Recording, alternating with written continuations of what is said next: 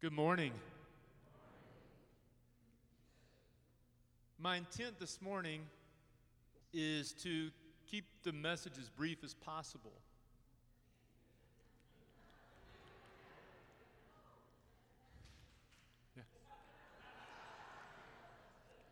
My wife has been in Honduras for 8 days. She returns home at 9:39 p.m. I've got work to do. Uh, just being myself and the dog at home all week. We have a two human being dog, and we've created quite a lot to deal with today. So, hope to keep it short. If you're here for the first time, I'm so glad that you're here this morning, and I want to share with you that we have been doing a sermon series on the Beatitudes. There are eight of them. The Beatitudes are at the very beginning of the Sermon on the Mount. And there are eight blessings given by Jesus. Eight countercultural, counterintuitive blessings that are given. Each one of these Beatitudes, in each one of them, you can hear and understand and comprehend the whole gospel. The whole gospel in each and every one of these Beatitudes. As a whole, what I love about the Beatitudes is what they say about who God is that God is a blesser. I look at the world around us, I see so much pain and suffering, conflict and heartbreak. And it is so such good news for the world we live in to be able to say that we have a God who cares about you, we have a God that loves you, and a God who blesses. And my prayer has been as we have walked through these Beatitudes, that we would ourselves commit ourselves to being a church that moves into the world, that our hearts are broken by the things that we see in the world, and that we are moved to join with God to be a blessing. To be a blessing. To live the good news of Jesus. So today we're going to focus on the fourth beatitude, Matthew chapter 5, verses 1 through 6. When Jesus saw the crowds, he went up to Jerusalem, and after he sat down, his disciples came to him. Then he began to speak and taught them, saying, Blessed are the poor in spirit, for theirs is the kingdom of heaven. Blessed are those who mourn, for they will be comforted. Blessed are the meek, for they shall inherit the earth. Blessed are those who hunger and thirst for righteousness. Blessed are those who hunger and thirst for righteousness, for they will be filled. This is the gospel of Jesus Christ. The remarkable thing about these, these Beatitudes is how truly countercultural they are. Because when Jesus went up on the mountain and he began to preach and to share these blessings, he was blessing people no one considered to be blessed. He was giving his blessing to the left out, to the forgotten, the left behind, the spiritual zeros, those filled with doubt, anxiety, fear, those who had been pushed down, pushed down. But what we've done in the church is because we want to tame Jesus. We have taken these Beatitudes and we've turned them into virtues. Blessed are you if you have humbled yourself then you shall be, shall have the kingdom. Blessed are you if you mourn your spiritual condition, well, then God will comfort you. Blessed are you if you're meek, meaning you have submitted your life to the control of Jesus and you have restrained your impulses, and then God will give you what, God wants to give you. The problem with turning the Beatitudes into a virtue is that we fundamentally misunderstand the gospel when we do that because God's love and blessing is not given to the righteous and to those who live right. and do all the right things. You see, the radical scandal of the gospel of Jesus Christ is it's given to us when we don't deserve it, we haven't earned it, and we've done nothing to receive it. And so, in these Beatitudes, uh, Jesus is not blessing those who have it all put together and who make it to church every Sunday. But instead, he is blessing truly people living in miserable human conditions. Now, the reason we turn them into virtues is because it lets us off the hook. It, it lets us off having responsibility. But here he is blessing the truly poor, those whose spirits have been broken by their poverty. Those who mourn because they have experienced real suffering and loss, those for whom death is not an abstraction. And blessed are those who have been so beaten down, they become meek and they've just given up. Blessed are all those people that you know, we know, who've been living under some kind of power in their life depression, mental illness, some poverty, some pain, some suffering that has pressed them down to the ground and they just can't stand up anymore. He's saying, he's saying here essentially, if you feel forgotten, God hasn't forgotten you. And every Jewish person who was in the audience that day and heard Jesus speak from that mountain, they knew and remembered something from their past. They remembered that when Moses was a washed up, wannabe, midlife guy out in the middle of the desert tending sheep, they remember the voice of God speaking to him through that burning bush, saying, I have heard your cries. I have observed your suffering. I know your pain. And I've come to deliver you. Same thing. Jesus standing on that hillside in a little faraway town in Galilee and saying, I've heard your pain. I, have heard your cry. I've observed your suffering. And I've come to, to deliver you. And so now we get into this fourth beatitude. Blessed are those who hunger and thirst for righteousness.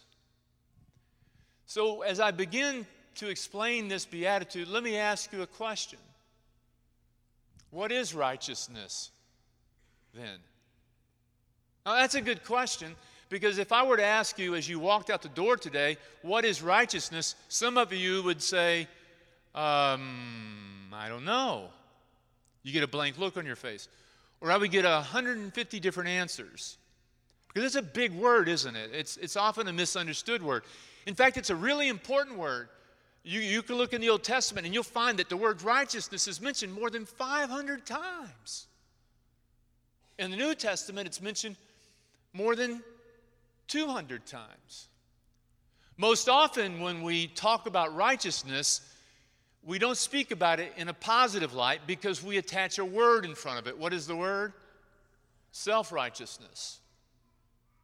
We think of righteousness as being stuffy, sanctimonious, having an inflated sense of who I am in relationship to others and in relationship to God. It's thinking better of ourselves than we should. It is kind of a overzealous sense of self piety. In fact, if I were to ask you, uh, what would you like for people to say about you at your funeral?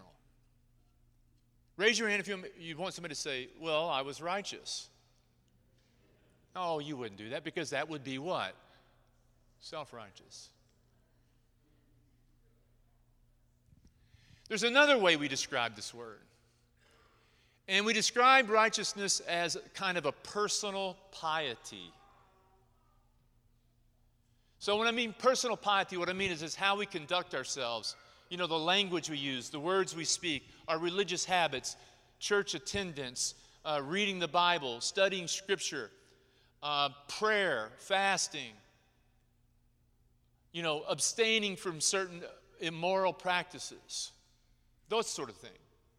Now, there's nothing wrong with that, and I would say that perhaps in our culture today, which is rather unrestrained, maybe we could use a little more personal piety.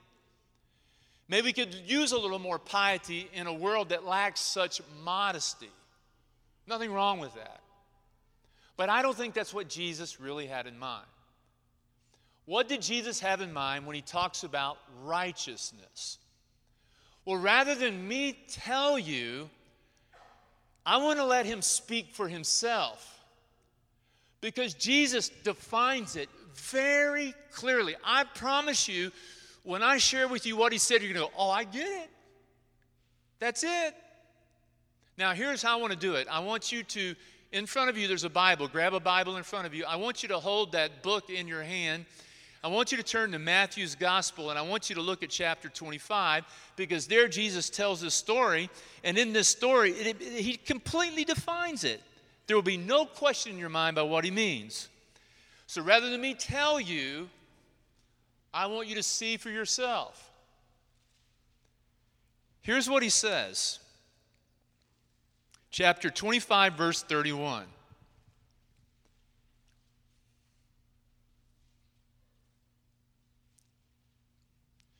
When the Son of Man comes in his glory, and all the angels with him, then he will sit on the throne of his glory, and all the nations will be gathered before him, and he will separate people one from another, as a shepherd separates the sheep from the goats.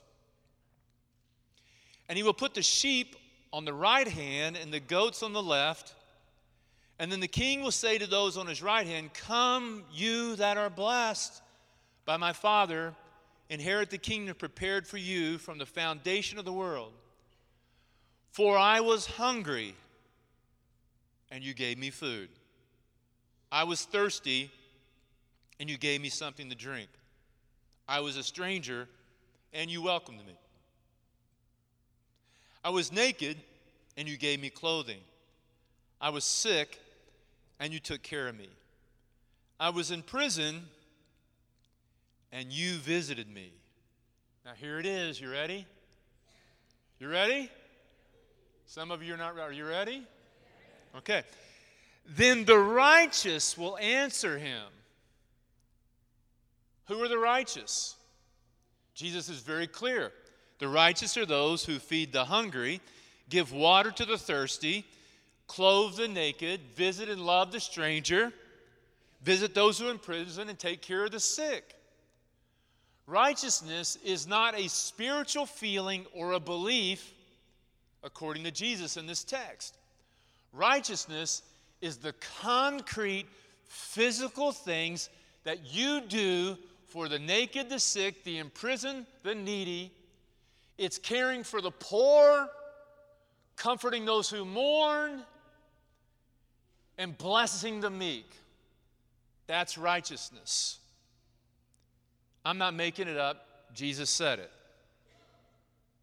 Then he goes on and says, Then the righteous will answer him, Lord, when was it that we saw you hungry and gave you food, or thirsty and gave you something to drink? And when was it that we saw you a stranger and welcomed you, or naked and gave you clothing? And when was it that we saw you sick or in prison and visited you?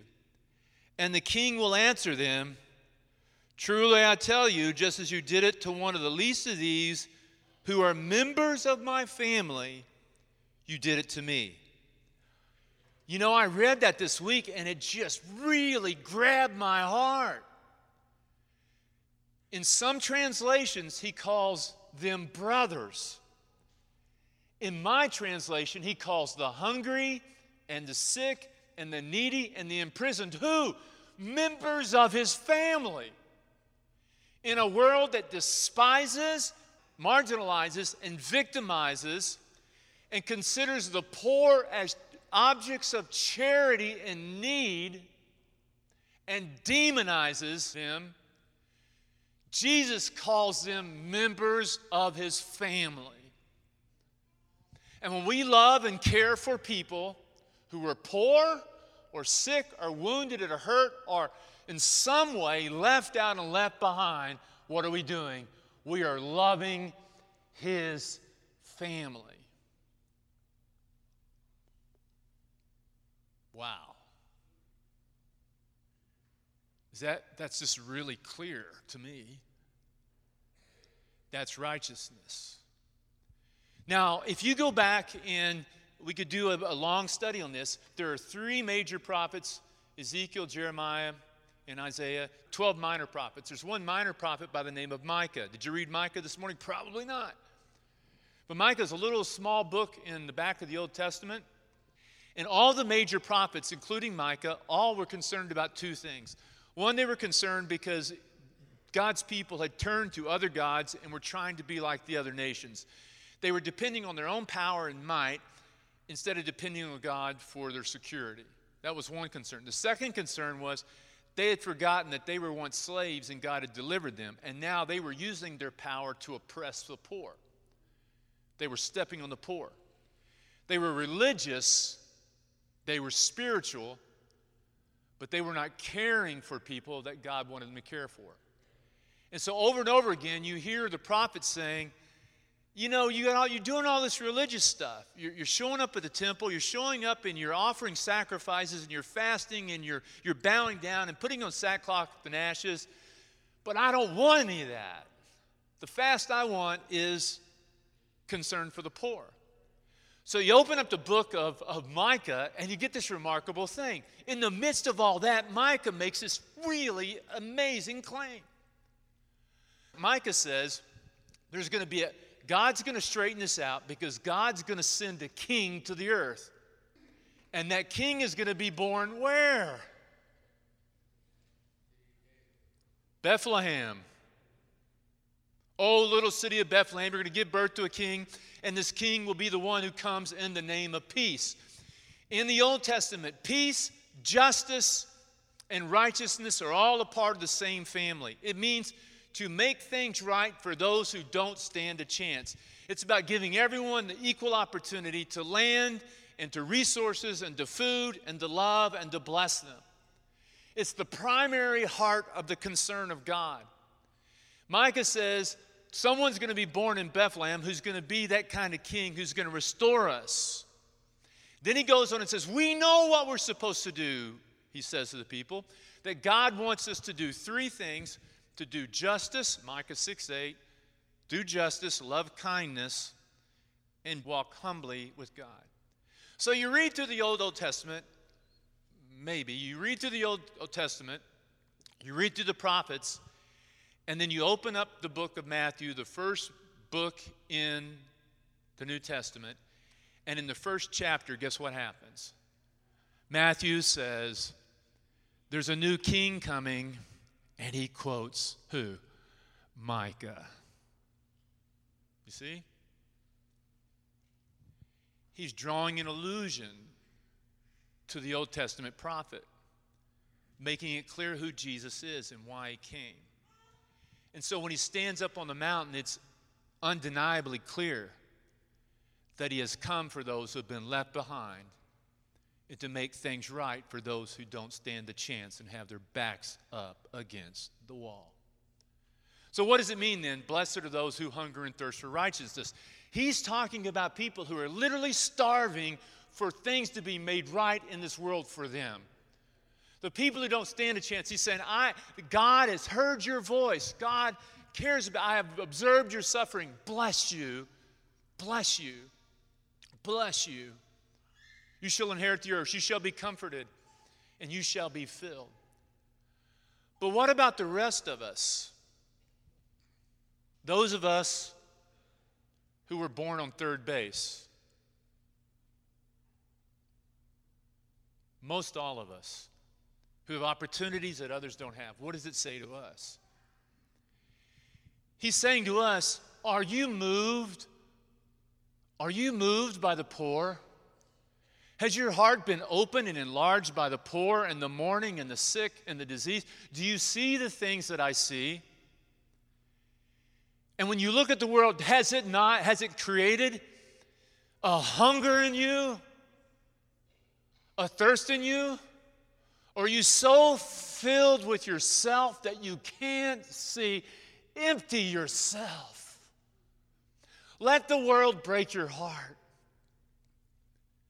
If you're really hungry, I will give you what you need. You're not going to get it from this world that just wants to comfort you. Be uncomfortable and hunger for what I hunger for. Connect yourself for the things that I care about. Have a burning desire in you. You will be blessed if you have a burning desire for things to be made right. That's what it means. That's the fourth beatitude. Four observations. Number one, it means being in tune and aware of the things that are going on around us in our world. Most of us were just not aware. We don't see. We don't hear. And we walk around in our little safe world. Someone um, said this proverb. I don't know who said it, but I read it this week. It says, What the eye cannot see, the heart cannot grieve. Catch that? What the eye cannot see, the heart cannot grieve. I want to challenge you to, I want to give you an assignment. I put in your program guide a book by, called Just Mercy by Bryan Stevenson. There's also a TED Talk if you don't have a chance to, to read the book. The TED Talk's 15 minutes. And Bryan Stevenson is a justice advocate. Uh, he's an attorney who founded a nonprofit in Alabama and he has been pointing out and got some legislation passed to prevent children from being tried as adults and put in adult prisons. In the book, he writes about an experience he had where he um, defended a teenager who was 13 years old when he was put into prison for armed robbery, put in prison for the rest of his life, and who spent 18 years in a room 8 by 8 in solitary confinement in an adult prison at the age of 13. And he asked the question what kind of culture does that to teenagers? If you really want your eyes open and you want to see so your heart can grieve, I would read Bryan Stevenson's book. But pay attention, look around. All around us, we have opportunities to have our mind, but we're so defensive, we so close ourselves off, we have to be open. Let's not be the religious people who rejected Jesus. The second thing is we must be willing to be uncomfortable. Following Jesus means being uncomfortable. He says, Be hungry. Friend of mine, I'm not talking about Dave Seeley, just retired, and he went church shopping. And he wrote on a post recently, he said, If I want good coffee, I can go to Starbucks. If I want a good group of guys to hang out with, I can go to the barbershop and meet all the old bald guys I want. He said, if I want entertainment, I can watch Netflix as long as I want. He says, when I'm looking for a church, I want the one thing I can get there that I can't get anywhere else. And he said, it's truth the truth of God's word helping me see the world differently, and to being a follower of Jesus Christ, to be a disciple of Jesus, to be a student of Jesus. The purpose of the church is not to make people comfortable, it's for us to look like Him, to love like Him, to share like Him, to be like Him, to have a hunger like Him. The next thing is that I think that we need to stop asking the question, why am I here? Do you know why? The reason is because that's what people with full stomachs say. Why am I here? That's a first world luxury. Instead of asking the question, why am I here, we just need to ask, what can I do here? Uh, if you want to know why you're here, start doing something and you'll find out why that you're here. But we spend so much time navel gazing and asking about our purpose when God's saying, well, just go give that guy a sandwich. I walk around most of the time living in another planet in another world. You know, I'm up here. Thank goodness my thank goodness God gave me a wife with her feet on the ground for a preacher with his feet up in the air. I, I just I live on another planet and I just forget it's something so simple. I'm over the nursing home last Sunday because I heard a sermon last week by the preacher that stood up here that said, Go bless the meek. So I went to the nursing home, went to visit a member of our church that hadn't been here in a long time. On, on the way to visit him, there was an older guy sitting in a wheelchair. right? Walked right by him. Then I go, What'd the preacher say? Turn around, walked back, sat down, and said, Sir, my name is David. How, what's your name? He said, My name is Ed. What are you doing in the hallway, Ed? He says, I'm waiting for lunch. I said, What are you going to have for lunch? He said, A hot dog. I said, Tell me about yourself. He was a World War II veteran who flew Hellcats, fighter planes, and landed them on and off aircraft carriers. Here is a World War II veteran hero who flew Hellcats waiting for a hot dog in a hallway at a nursing home, and I almost walked right by him. I don't think God wants me to ask, What's my purpose? God wants me to just sit down and talk to the guy waiting for a hot dog and to honor him and to say, Thank you. Thank you for your service. That leads me to the last point. The last point is if you want to be happy, just help someone. If you're sad, if you're lonely, if you're depressed, or you're angry, or you're anxious, or you're lost, or you're confused, just help someone. I want to show you a picture of my wife. Ignore all the other people in the picture. All, look at all the people in the picture. Everybody, they're all smiling. Look at my wife. Isn't she beautiful and cute, right? She's got dirt all over her face. And look at the smile on her face. She's beaming. You don't get a smile like that on a five star luxury cruise. There's nothing wrong with taking a cruise, but you don't get the kind of gratitude and thanksgiving and fulfillment on a cruise that you get from going to a third world country and installing a great big ass fan.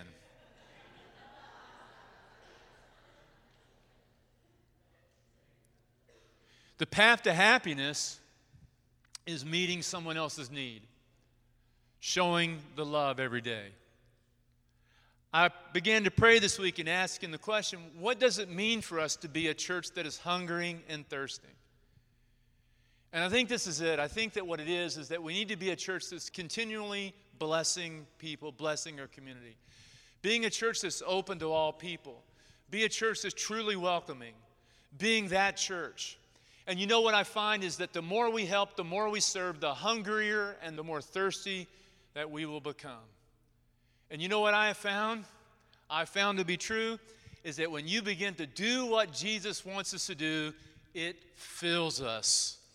The work of Jesus will satisfy you like nothing else. There's nothing that feels better than to get outside of yourself and to help someone else. It's not that complicated, is it really? How can I respond to the gospel message that was preached today? One, listen to Just Mercy. Read Just Mercy, watch the video.